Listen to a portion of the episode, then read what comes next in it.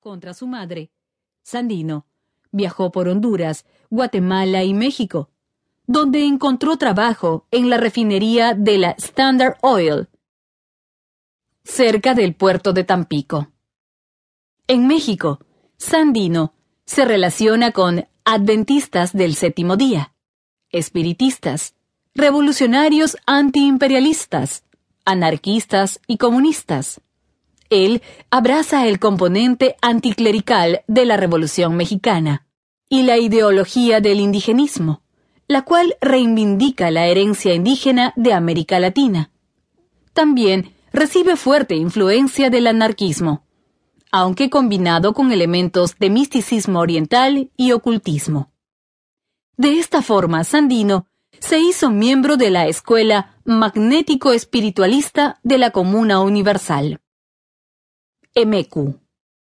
Fundada en Buenos Aires en 1911 por un electricista vasco llamado Joaquín Trincado, la escuela mezclaba los ideales políticos del anarquismo con una cosmología, la cual era una síntesis peculiar del zoroastrismo. De Zoroastro, forma latinizada de Zaratustra, cábala hebrea y espiritismo. La comunicación de Sandino con Trincado era únicamente por medio de cartas, pero después de su regreso a Nicaragua, sus manifiestos y afinidades le dieron forma gradualmente a su intento de aplicar los ideales de la EMECU. Sandino nombró a Trincado uno de sus representantes personales y reemplazó a la antigua señal de un campesino decapitando a un infante de marina de Estados Unidos por el símbolo de la EMECU.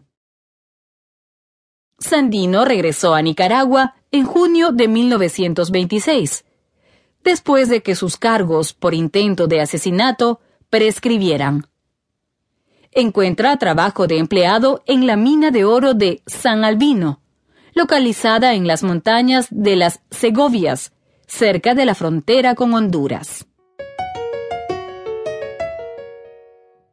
Guerra Civil El caudillo conservador Emiliano Chamorro, 1875-1966, dio un golpe de Estado al presidente Carlos José Solórzano, del Partido Conservador, quien entrega el poder a su vicepresidente constitucional, Juan Bautista Sacasa, quien era del Partido Liberal. Chamorro obliga a renunciar a Sacasa y asume el poder. A su vez, Estados Unidos no lo reconoce y le obliga a renunciar, sustituyéndolo por Adolfo Díaz. Los liberales no aceptan la violación flagrante de la Constitución por parte de los conservadores y los estadounidenses, y emprenden una nueva guerra, llamada por ellos Guerra Constitucionalista, reclamando el regreso de Juan Bautista Sacasa al poder.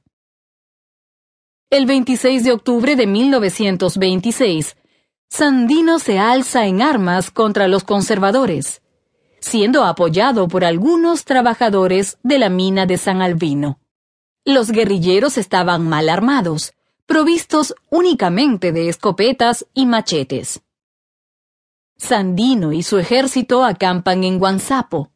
En este lugar se enteró de que Moncada ha desembarcado en Puerto Cabezas, con un gran cargamento de armas. Sandino decide ir y llega a Puerto Cabezas, después de ocho días de navegación.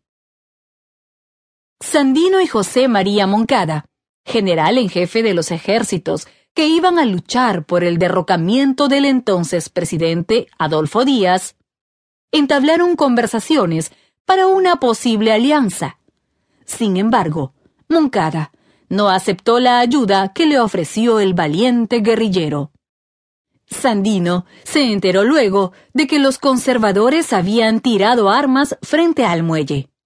Entonces decidió rescatarlas con la ayuda del pueblo, recuperando un total de 47 rifles. Se incorporan más hombres a la causa revolucionaria y el ejército de Sandino llega a 100 combatientes.